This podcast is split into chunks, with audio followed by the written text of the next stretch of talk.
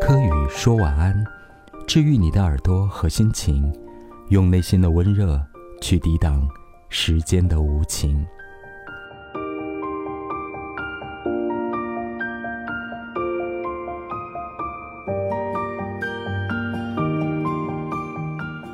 我们总免不了对这个世界有感受，感受到痛苦，感受到悲伤，感受到孤独和冷清。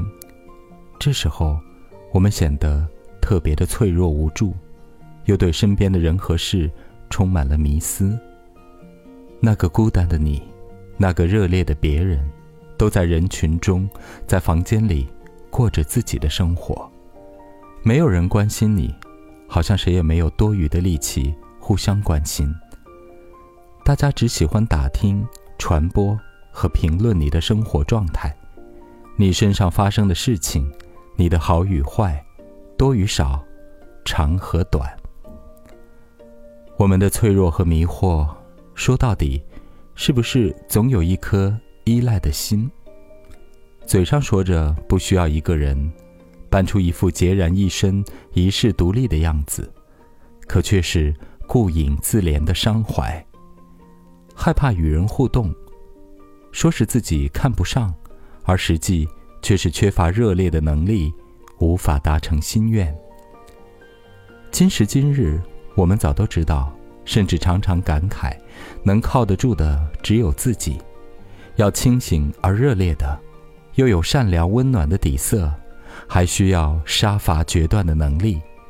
这个世界，对我们的要求越来越高了，所以渐渐承受不来。总是不愿意早早的睡去，本质上是一直没有整顿好自己的内心。每到夜晚，他就是那样上下起伏的，呼吸之间有忐忑，找不到依赖的内容和坚定的凭据。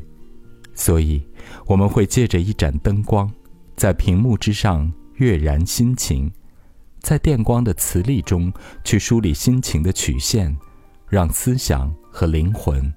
得到安定。那天晚上，告诉自己，你要一直快乐而热烈的。那个用假装没事儿、假装快乐来治愈自己的时期已经结束了。现在，你可能需要再上一个台阶，用更多一些的能量来拯救自己。你是不是缺乏一些精神，更没有什么理想和信仰？所以你的内心世界总是软塌塌的，没有多余的力气来支撑。当然，有的人是靠对金钱的迷恋、情欲的膨胀，以及痴心获得别人的关注而精明的活着。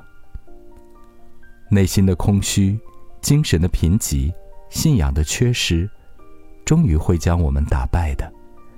可我们觉得又无力触及这些高尚的词汇。